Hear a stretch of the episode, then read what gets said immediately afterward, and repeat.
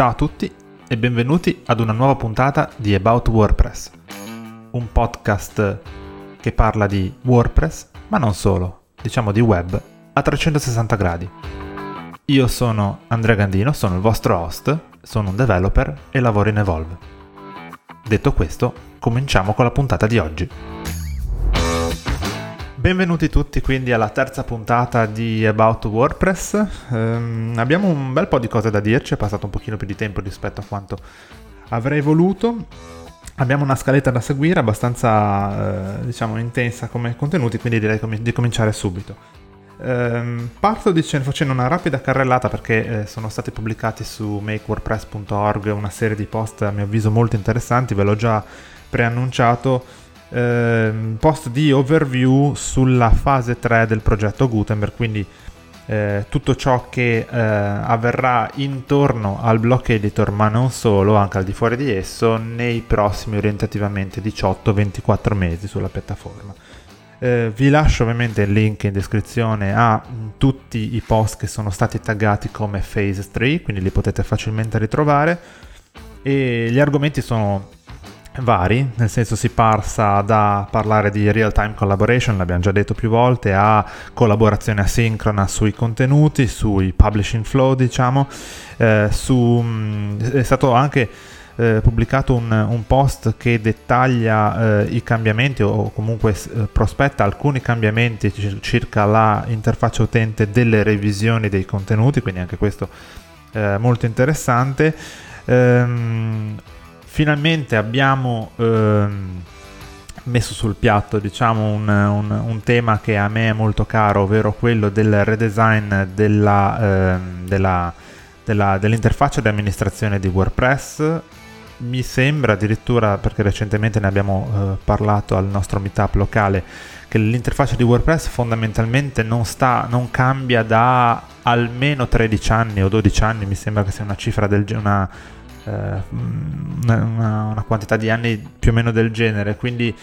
eh, forse è anche un po' ora dare un po' una rinfrescata uh, all'interfaccia di amministrazione della piattaforma.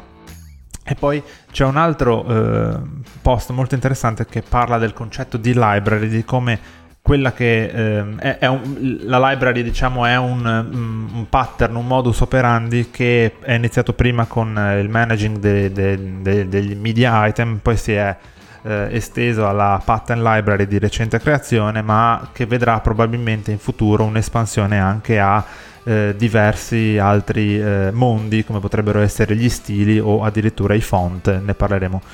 eh, a breve.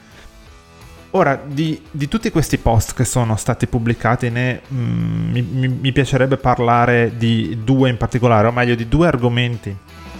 uh, in particolare. Il primo è ehm, la collaborazione asincrona e in generale i flussi di pubblicazione che stanno dietro appunto alla contribuzione di un contenuto su WordPress.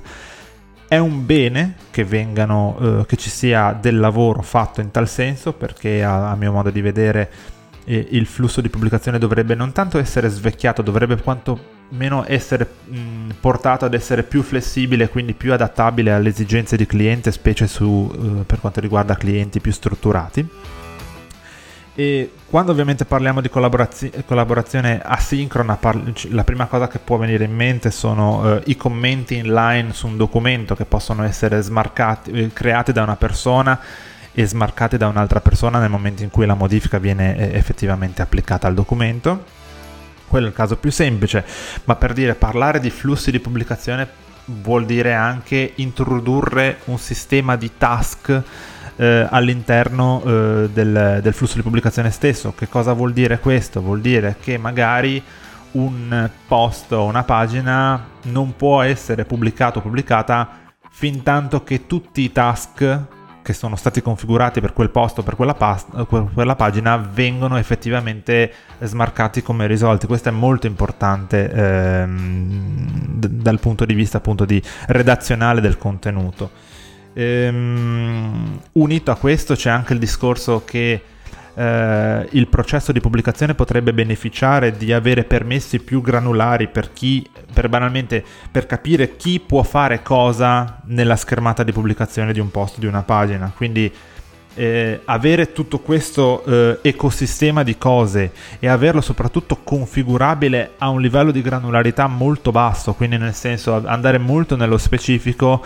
porta a plasmare la piattaforma in modi che ora magari non riusciamo neanche ancora a comprendere del tutto, ma che potranno, far, eh, potranno ehm,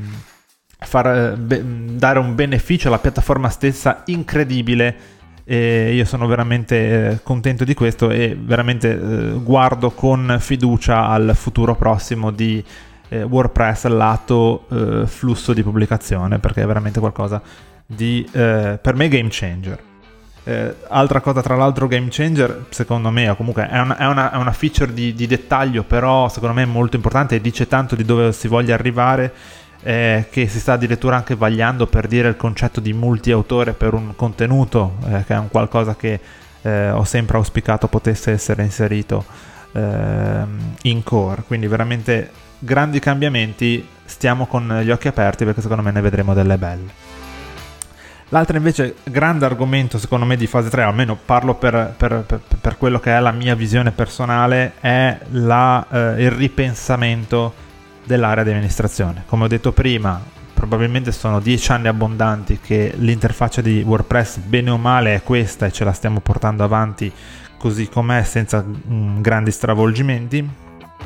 Ma come già eh, è, è, avvenuto per eh, il feature project che sto seguendo, che è quello delle feature notification, il cui mh, mm, obiettivo principale era quello di eh, fare quello che in inglese si chiama declutter, ovvero riorganizzare per eliminare il rumore, eliminare eh, diciamo il, il, disordine, anche l'interfaccia di amministrazione si mm, il, il, il, redesign dell'interfaccia di amministrazione si propone esattamente lo stesso, eh, lo stesso ehm, obiettivo. Um,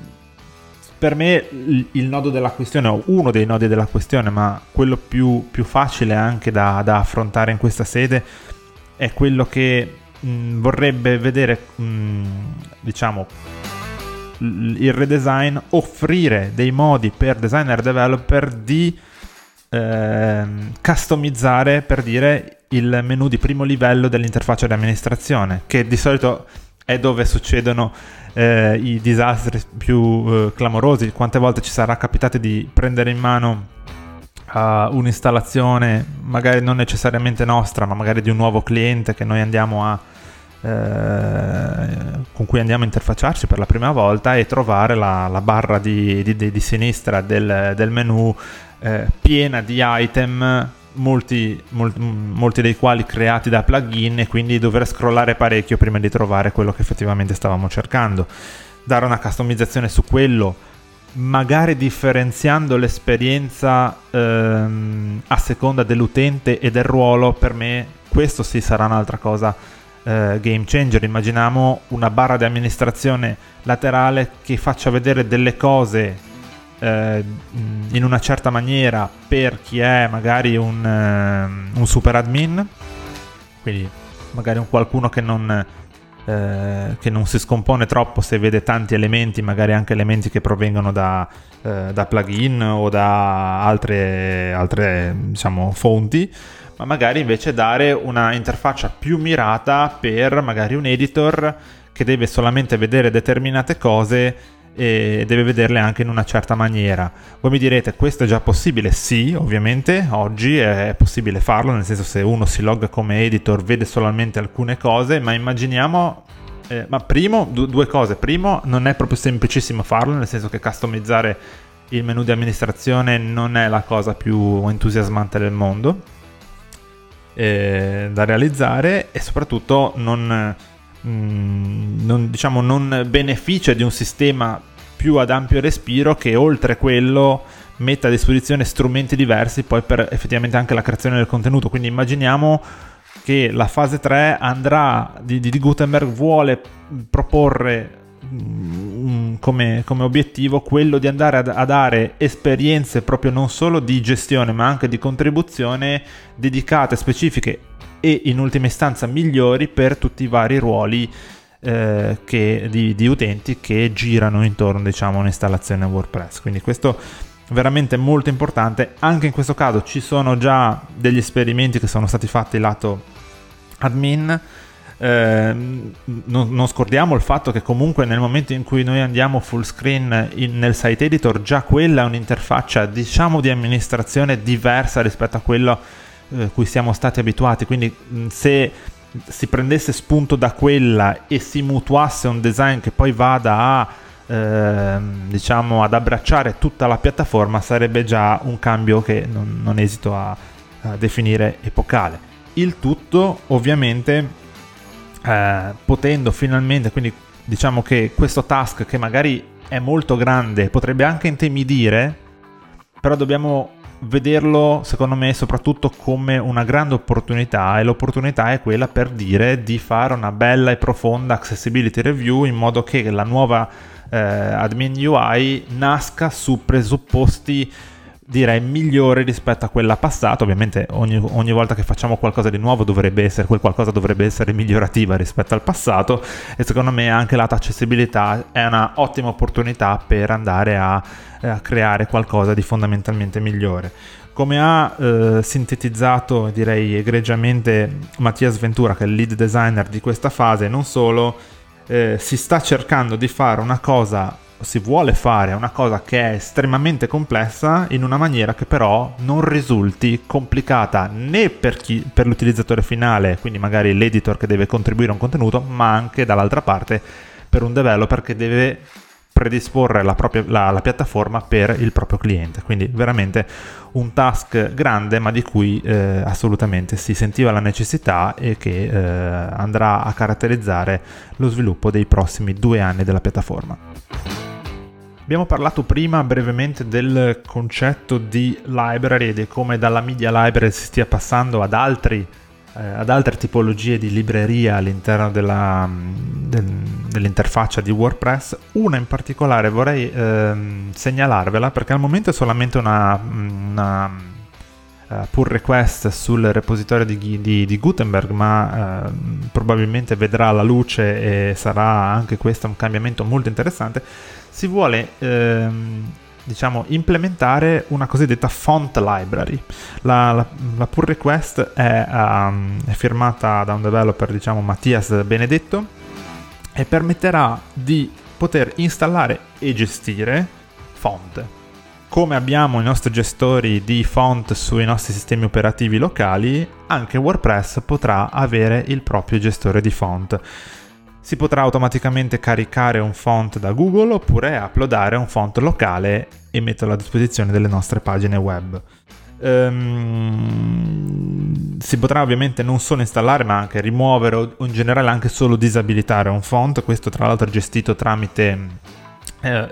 diciamo che il font sarà caricato e storicizzato come un custom post type e poi il fatto che sia o meno eh, disponibile all'interno della piattaforma dovrebbe essere fatto attraverso un'opzione che noi troviamo nella tabella WP Options. La cosa interessante è che un font caricato, come avviene anche per la Media Library, del resto non, non, il pattern che stiamo seguendo è esattamente lo stesso, il font sarà disponibile eh, indipendentemente dal tema che si sta utilizzando. Quindi nel momento in cui noi switchiamo tema, il font rimane disponibile e fruibile. Ovviamente le opzioni cambieranno, però il font sarà, rimane attivo se era attivo prima e potrà essere fruibile anche dal,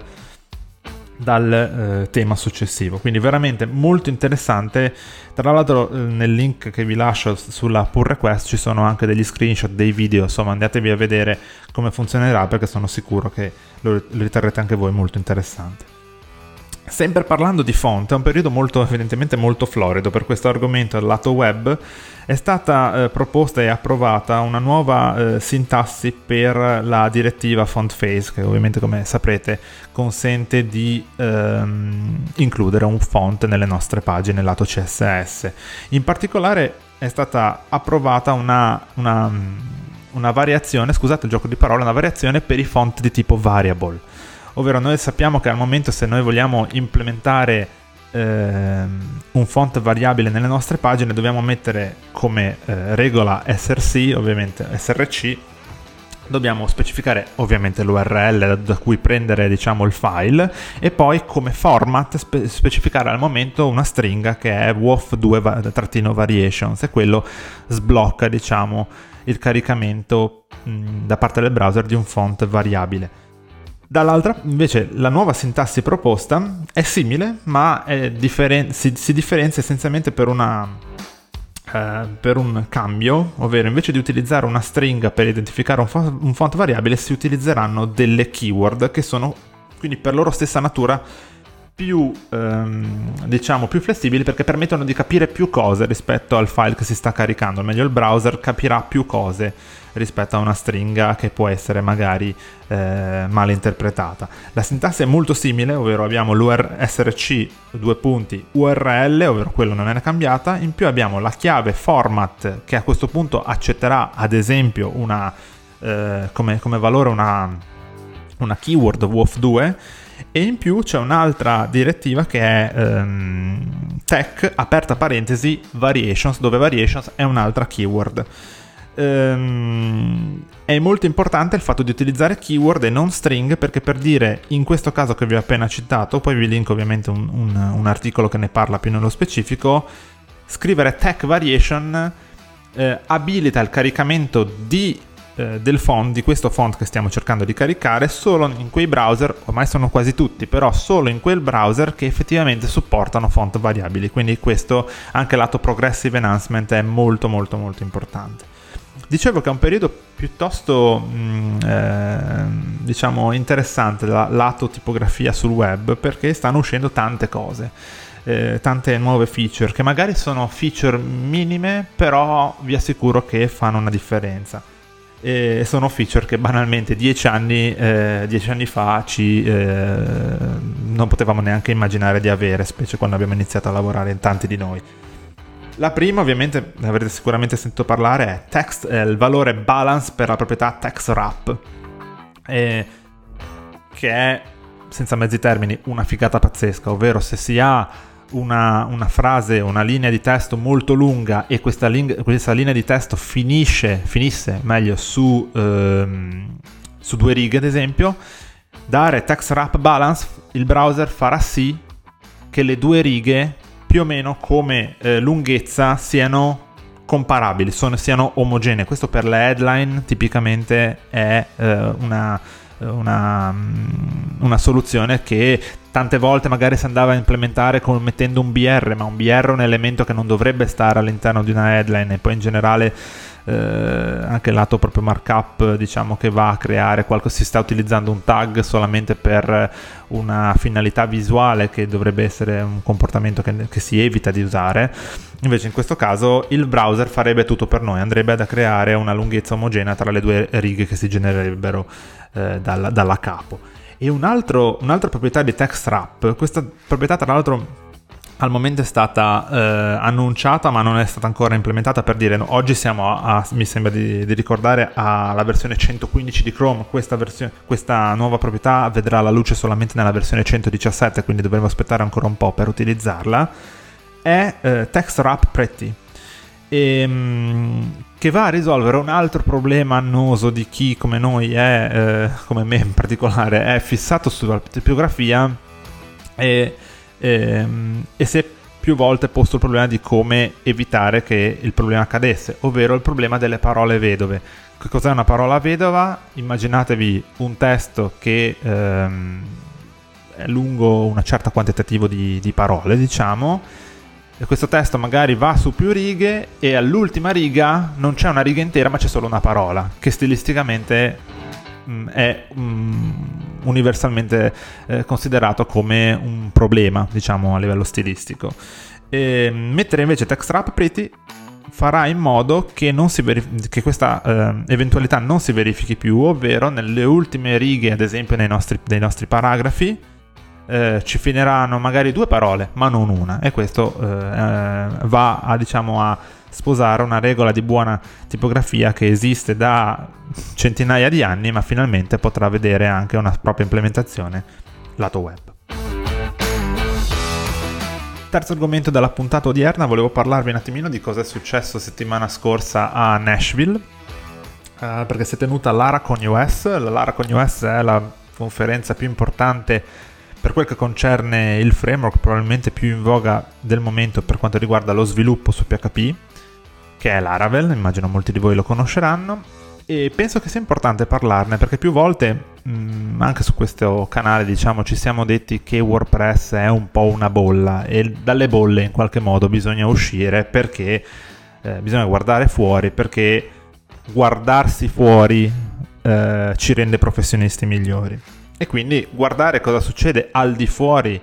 di, di tutto l'ecosistema WordPress non può farci altro che bene Ehm, sono state annunciate tante cose, vi linko poi sotto il, il, video che è uscito mi sembra ieri sul keynote in cui si delinea un po' lo stato delle cose sulla piattaforma. Eh, ovviamente l'Aravel 11 vedrà eh, solamente la, mm, la luce quest'inverno, però sono uscite varie cose che sono comunque interessanti. Una che riguarda potenzialmente anche WordPress, direi perché no, è stata la release di... Eh, un'applicazione che al momento è solo su, al momento penso anche in futuro, è solamente su mm, macOS, si chiama Laravel Herd, ehm, che è praticamente ehm, che si prefigge come obiettivo quello di fornire un ambiente di sviluppo completo per tutte le necessità a livello di eh, sviluppo PHP, quindi funziona sia per progetti eh, basati su Laravel, ma anche per progetti basati su WordPress e altre piattaforme. È una piattaforma che ha, eh, si, si, fregia del fatto di non avere dependency, quindi per dire non dipende da Homebrew e per chi di voi utilizza magari Laravel Valet come eh, ambiente di sviluppo locale, può del tutto in, in toto sostituire Laravel Valet perché addirittura non si basa neanche, non ha neanche come dipendenza Homebrew, a differenza di Valet appunto. Gestisce ovviamente più versioni di PHP, quindi si può switchare di versione indipendentemente da, una interfaccia grafica, questo è molto importante. L'altra cosa che eh, rileva particolarmente è che i vari siti che voi avete eh, in gestione presso Herd possono anch'essi, come già avveniva per Valet, eh, essere diciamo motorizzati, passatemi il termine, eh, da versioni di PHP differenti, dalla 7.4 in su, quindi questo perfetto perché la 7.4 è ufficialmente la versione consigliata anche eh, da WordPress Core. E, e, in più ha anche, come eh, avviene già eh, in altre, in, altre, circostanze, ha anche la eh, possibilità di condividere un'installazione locale verso l'esterno, ad esempio per poter ehm, condividere eh, il proprio elaborato, ad esempio con un cliente che ovviamente non è nella nostra rete, sta fuori e quindi per mettere a disposizione il nostro elaborato eh, altrove. Um, è un tool che è interessante, non penso che vada necessariamente a cambiare la vita, nel senso che chi magari mh, mm, oggi sviluppa su altro tendenzialmente è difficile che possa voler eh, cambiare tutto il proprio dev environment eh, solo perché è uscito un, un nuovo giochino, chiamiamolo così difficilmente per dire può andare a scalzare chi utilizza local per WordPress, mm, però comunque è interessante avere alternative. Ehm, altre cose di cui si è parlato, ad esempio è uscito un nuovo pacchetto, uscirà a breve un nuovo pacchetto, si chiama Laravel Folio, ovvero che eh, introduce un gestore di pagine statiche nelle proprie installazioni Laravel, questo è molto interessante perché l'abbiamo detto più volte, non è detto che ogni progetto web debba essere fatto con WordPress. Quindi è sempre bene guardarsi intorno e sapere, aggiungere, diciamo, fare mm, freccia alla propria faetra in modo che il nostro arco possa eh, funzionare meglio, avere degli, delle, delle, delle frecce migliori. E poi ovviamente l'altra grande cosa di cui si è parlato è la release ufficiale di, la, di Livewire 3, che praticamente per chi non sapesse che cos'è, Laravel, Laravel Livewire 3 è ehm, un pacchetto standalone che mh, fornisce eh, un livello, un layer di interattività che è sì basato su JavaScript, ma è interattività completamente server side e quindi basato sul templating engine Blade che ehm, utilizza Laravel. Uh, vi rimando anche con un link in descrizione al, um, alla pagina di Livewire perché è a, a tratti è, è, francamente è magia, non so bene come, come, come, possa funzionare, ma è magia. In realtà, eh, ovviamente scherzo, però diciamo è un sistema che è talmente rodato, talmente eh, perfezionato nel corso del tempo che è veramente elegante ed è un piacere utilizzarlo. E secondo me, visto che si parla di interattività anche lato WordPress, visto che eh, dovrebbe essere eh, rilasciata eh, in futuro l'Interactivity API, o meno se ne sta già parlando, eh, diciamo che andare a pescare da alcuni concetti che Livewire ha implementato potrebbe non essere una brutta cosa e in generale eh, se andate a vederlo male non vi fa perché vi vedete un prodotto che è stato eh, concepito e implementato in maniera veramente sublime per quanto mi riguarda. Chiudiamo con l'ultimo argomento della, della puntata. Uh, ed è un argomento più di, diciamo, di respiro business, perché è uscita la notizia questa settimana che Vox Media, eh, che è un publisher, per chi non lo conoscesse, è il publisher che sta dietro il New York Magazine e per chi di voi, ad esempio, appassionato di sport americani come il sottoscritto, sta dietro a SB Nation, che è il network insomma di siti, che forse conoscerete, ha deciso di ehm, abbandonare il proprio CMS, che era un CMS proprietario, eh, che è stato sviluppato negli anni precedente addirittura al 2018, poi dal 2018 si è scelto, avevano scelto di darlo in licenza alle varie testate del gruppo, eh, pensando che potesse essere un buon modo dal punto di vista di Vox Media di generare più revenue, perché banalmente se sei un publisher i modi per generare revenue sono sostanzialmente due. Uno la, sono le piattaforme di advertising, l'altro ovviamente è il meccanismo di subscription, di abbonamenti ehm, di chi sottoscrive appunto un abbonamento alle proprie testate. Eh, dare in sublicensing il proprio CMS, quindi con una fee generava una revenue magari annuale, quindi poteva essere una buona soluzione per, eh, per, per aumentare i propri incassi. Il problema è che per dire questa operazione di sublicensing è stata interrotta dopo solo 4 anni, in definitiva un tempo abbastanza limitato nel 2022. Perché? Perché la Vox Media ha maturato la scelta di passare a una piattaforma che noi conosciamo bene, che è WordPress VIP. E la ragione, secondo me, è, è una sola, ovvero che WordPress, per come la si veda, è,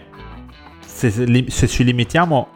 al solo lato publishing, è un competitor veramente tosto da scalzare per la concorrenza. Un po' perché è verticale su quell'argomento ed è verticale su quell'argomento da 20 anni, e poi perché mette in campo un ecosistema di risorse, un po' anche risorse umane, ovvero c'è, for- c'è tantissima forza lavoro che conosce la piattaforma e può operare sulla piattaforma, e un po' perché appunto l'ecosistema di temi e plugin è infinito e consente di eh, rimodulare sensibilmente i costi del lavorare sulla piattaforma stessa. Detto questo, uno si potrebbe chiedere ma quali sono le strategie che un publisher potrebbe mai eh, mettere in gioco se, eh, se, volesse creare qualcosa di proprietario? Beh, ad esempio potrebbe scegliere di diversificare, ovvero magari non reinventiamo la ruota, non andiamo a creare un qualcosa lato publishing, dato che comunque andarsi a scontrare con WordPress equivale molto probabilmente a un fallimento, magari andiamo a, scegli- a sceglierci una nicchia diversa. Eh, sempre nel, nell'articolo da dove ho preso la notizia si citava il caso di Minute Media che è anche qua per chi è appassionato di sport americani ma non solo è la, il publisher di una testata molto importante che è The Players Tribune che ha scelto di eh, crearsi la propria piattaforma di distribuzione video e darla appunto in licensing alle varie testate tra cui The Players Tribune ad esempio scegliere publishing video o distribuzione di video è diverso dal publishing classico, quindi può avere senso andare a operare in quella nicchia e non andare necessariamente nel settore di publishing. Quindi se sei, vers- mm, se sei verticale sul publishing puro, ci sono testate che lo sono, probabilmente è meglio scegliere come piattaforma una piattaforma condivisa. WordPress è una piattaforma che ha una user base infinita, quindi Già solo per quello può essere una scelta molto intelligente da fare, perché consente di trovare non solo chi lavori per te sulla piattaforma, ma anche di contenere in un certo senso i costi della piattaforma stessa. E soprattutto dico io, meglio ancora, dovendo scegliere una piattaforma condivisa, meglio ancora, come nel caso di WordPress, se questa piattaforma è anche open source. Bene, direi che siamo arrivati anche oggi alla conclusione di questo episodio. Spero vi sia piaciuto, vi invito a dare un like, a commentare su, tutte, le piattaf- su tutte le piattaforme eh, dove troverete il link.